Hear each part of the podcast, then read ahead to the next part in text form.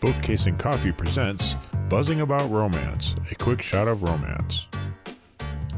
On this quick shot of romance, I am joined by Rachel, who is Read With Rach on Instagram, and we are reviewing The Lake House by Mickey Miller.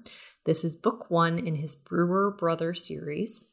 Welcome back to the podcast, Rachel. Thanks for having me back. Do you want to read the synopsis? Yeah. What do you do when you accidentally end up in bed with a sexy younger musician? You act like it never happened, of course. You never kissed each other after that third glass of wine. You didn't swoon when he played you a song on his guitar. Never ran your hands over those ripped abs. And you definitely didn't have the hottest, most toe-curling, wild night of your life with him. Never happened. This summer was for getting over my divorce, not under a musician. There's one little problem, though. You don't choose who you fall in love with. Maddox Brewer is a rock star and too young for me. But when it comes to love, nothing is ever simple. Best-selling author Mickey Miller brings you a steamy romance about what happens when sparks fly between an older woman and a younger man. Okay, so this book was released July 17th of 2019, so it's a couple years old. The tropes are reverse age gap, vacation fling, and musician. And the scene level, I say it's about a 3 out of 5 because there's not a lot of scenes, but the scenes that we get are very steamy. I would definitely agree with that. And this book you can actually find in Kindle Unlimited because actually I think all of Mickey Miller's backlist is in Kindle Unlimited. Okay, so first off, let's talk about that prologue. It cracked me up. It was one of the best prologues I've read in a while, honestly. It was, because she is married in the prologue, and Maddox is a teenager. He's 18, right? I think so. Yeah. Like, there's some confusion, the way it's written, how old things happen, because, they have this run-in in the prologue, but then they say they haven't seen each other for 18 years. And it seems kind of the timeline seemed a little bit off, but that happens. But yeah, so he's hitting on her in this prologue and she's flirting back, but unintentionally. And then she's like, he's a baby. What am I doing? Yeah, I love that because their age gap is 10 years. And mm-hmm. I don't think current day, present day, it's that big of a deal with their ages, but 28 and 18, yeah. The maturity, all of that is just a lot different.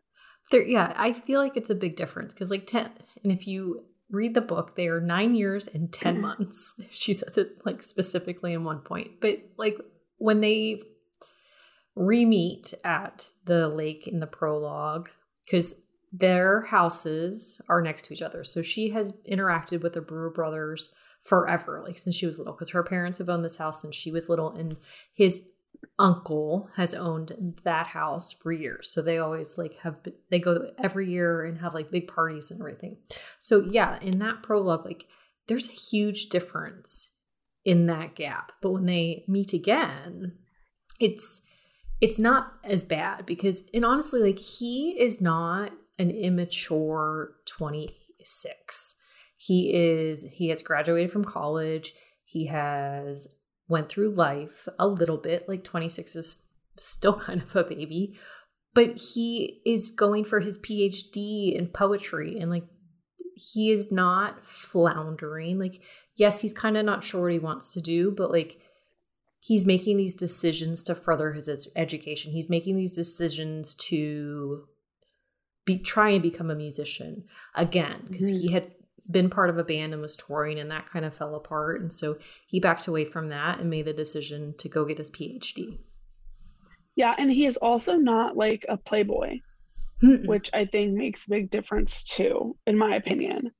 because a lot of, 26-year-olds that we read about in romance novels, they're still sowing their wild oats.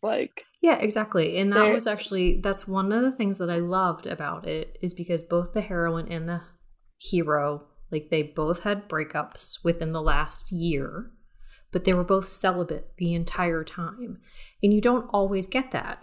And I don't need it, but I really, really enjoy it and appreciate it when it happens.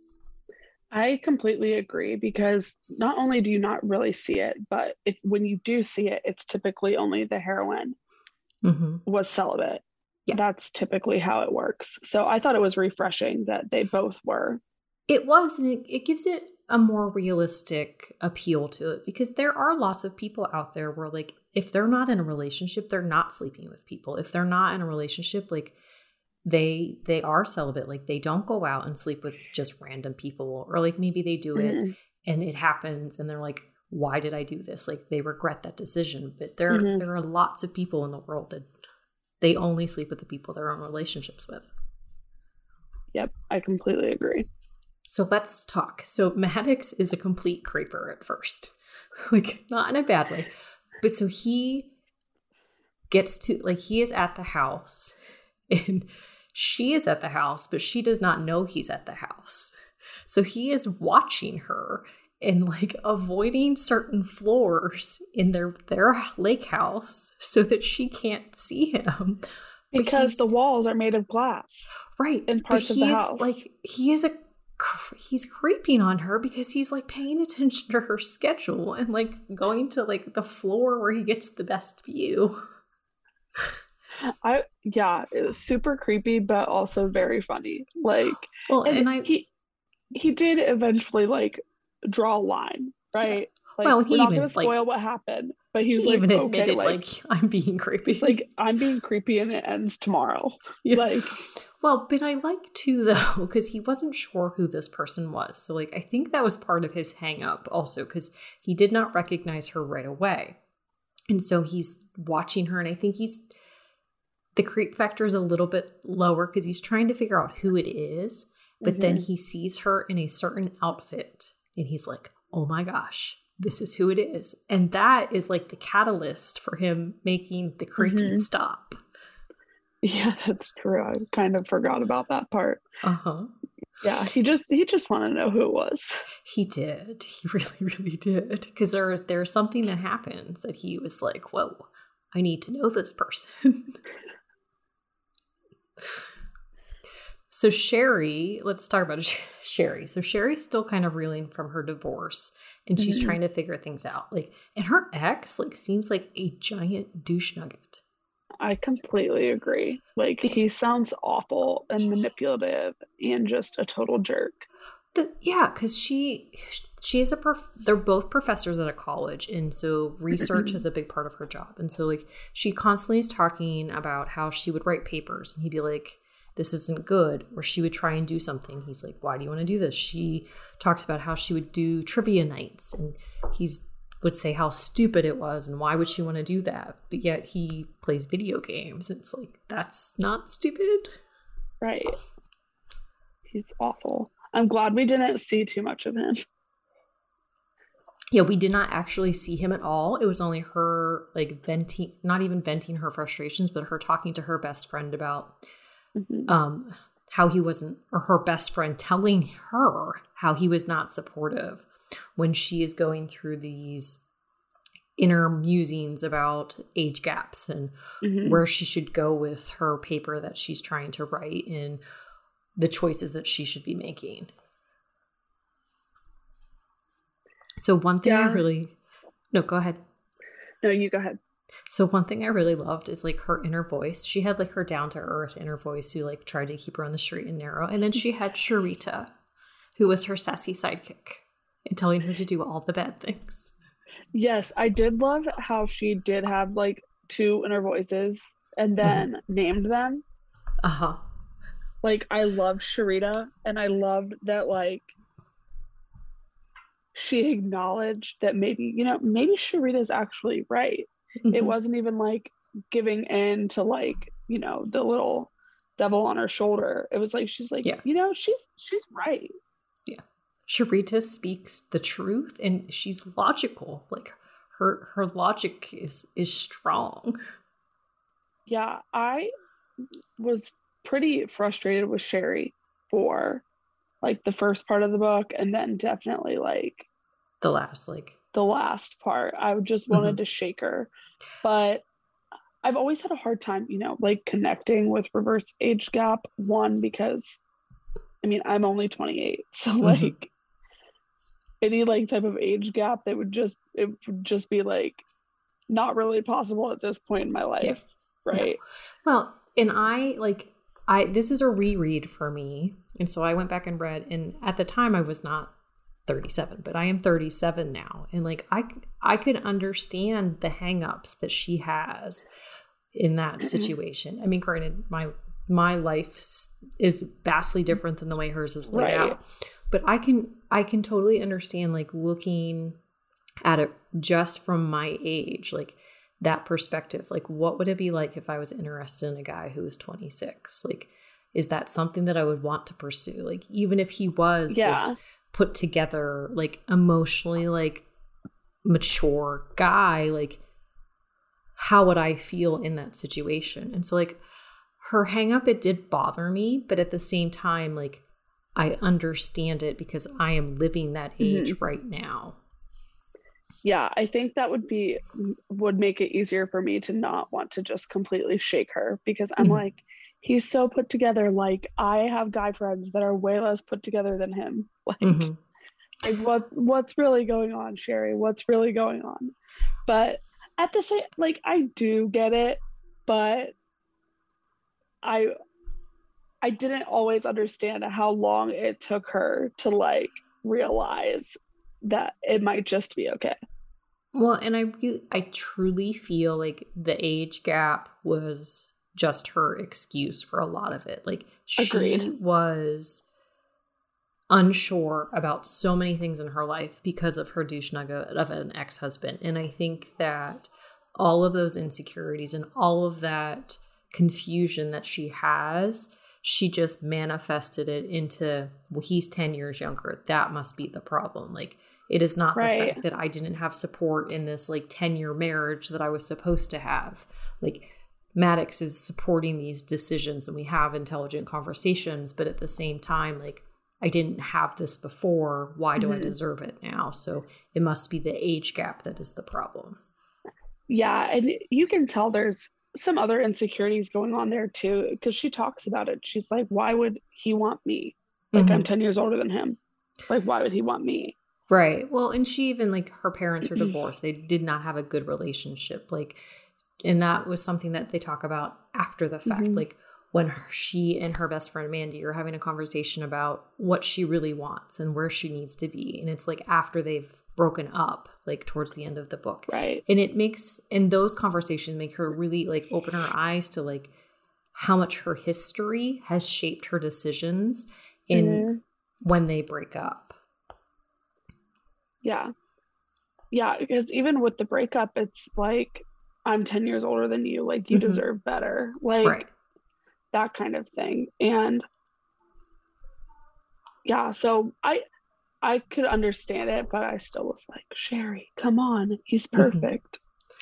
He was, because like, and he made those, like, the decision, like when he was in, he was all in, like he was supportive, like he was a dirty bird at times, but she liked that. And like when she gave him that romance novel to read, like, that was just so funny, because, and I had to laugh because I am constantly like, he has these inner thoughts about romance novels, and there are certain books that I read and I have those inner thoughts and annoyances when things are not going like the way I want. Like, I get mad at my Kindle. I want to junk punch and dick punch multiple heroes every week. And so like, I couldn't understand, like, those are valid reactions. I completely agree. I loved that so much. But one thing I thought was good though, because even when they were broken up, like Maddox, when we get back to his chapter, he talks about how he wants to contact her, but she was so final, like, with saying, like, it wasn't, I can't do this. Like, the age gap is too much. Like, you need to do things for yourself. But even then, like, he wavered so much about contacting her. Like, she cut off, like, cold turkey, and she said, I'm going cold turkey. But he really went back and forth. Yeah, which I completely understand. And then I loved his conversation with his brother. Jocko. Jocko, I think, is my favorite Brewer brother, to be honest. And his name really is just... Yeah. His name's funny, but I love the conversation with his brother, because it's talked about how they're close, and we saw them for their birthday bash, mm-hmm. but we didn't really see too much of the brothers. So I really liked that conversation. Yeah, because it was funny. They talk about the dynamic between all the brothers and how close they are, mm-hmm. even with their parents, the type of relationship that they have. But we didn't get to see a lot of it. There were little snippets here, and you get a decent amount of Jocko, because he has talked to him, and Jocko has his own little ruses that he's doing at the birthday bash, which Max gets real mad at him about that. But I wanted more of the brothers' interaction, just because.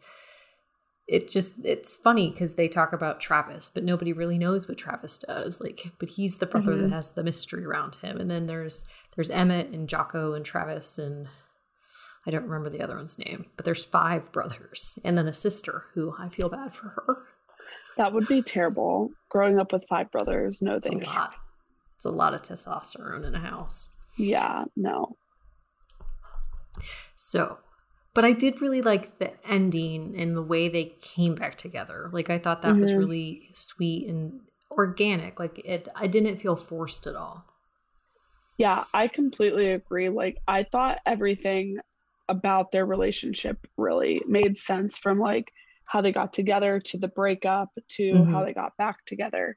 I was never questioning whether that's how it would actually happen. Mm-hmm. It all made a lot of sense to me. And even though there was that fairly dramatic breakup, the book was pretty low angst.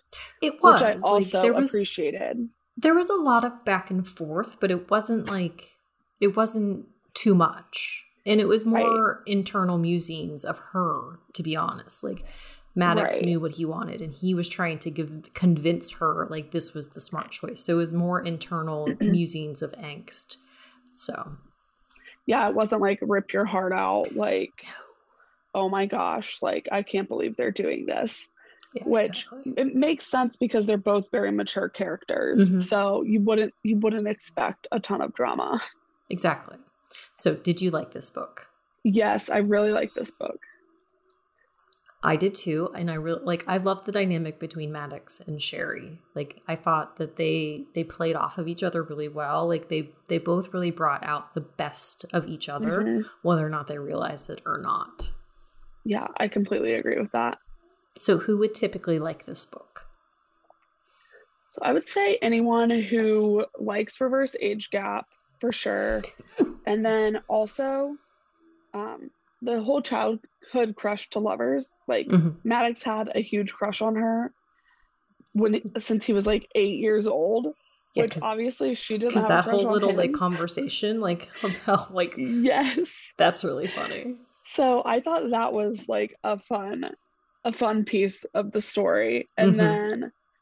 then anyone who likes the whole fling or friends with benefits type of relationship that turns into more, I think they'd like this book.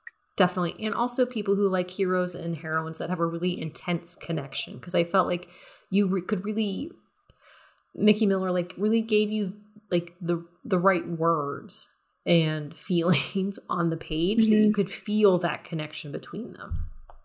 Yeah, that's so true. So would you recommend this book? I would definitely recommend this book.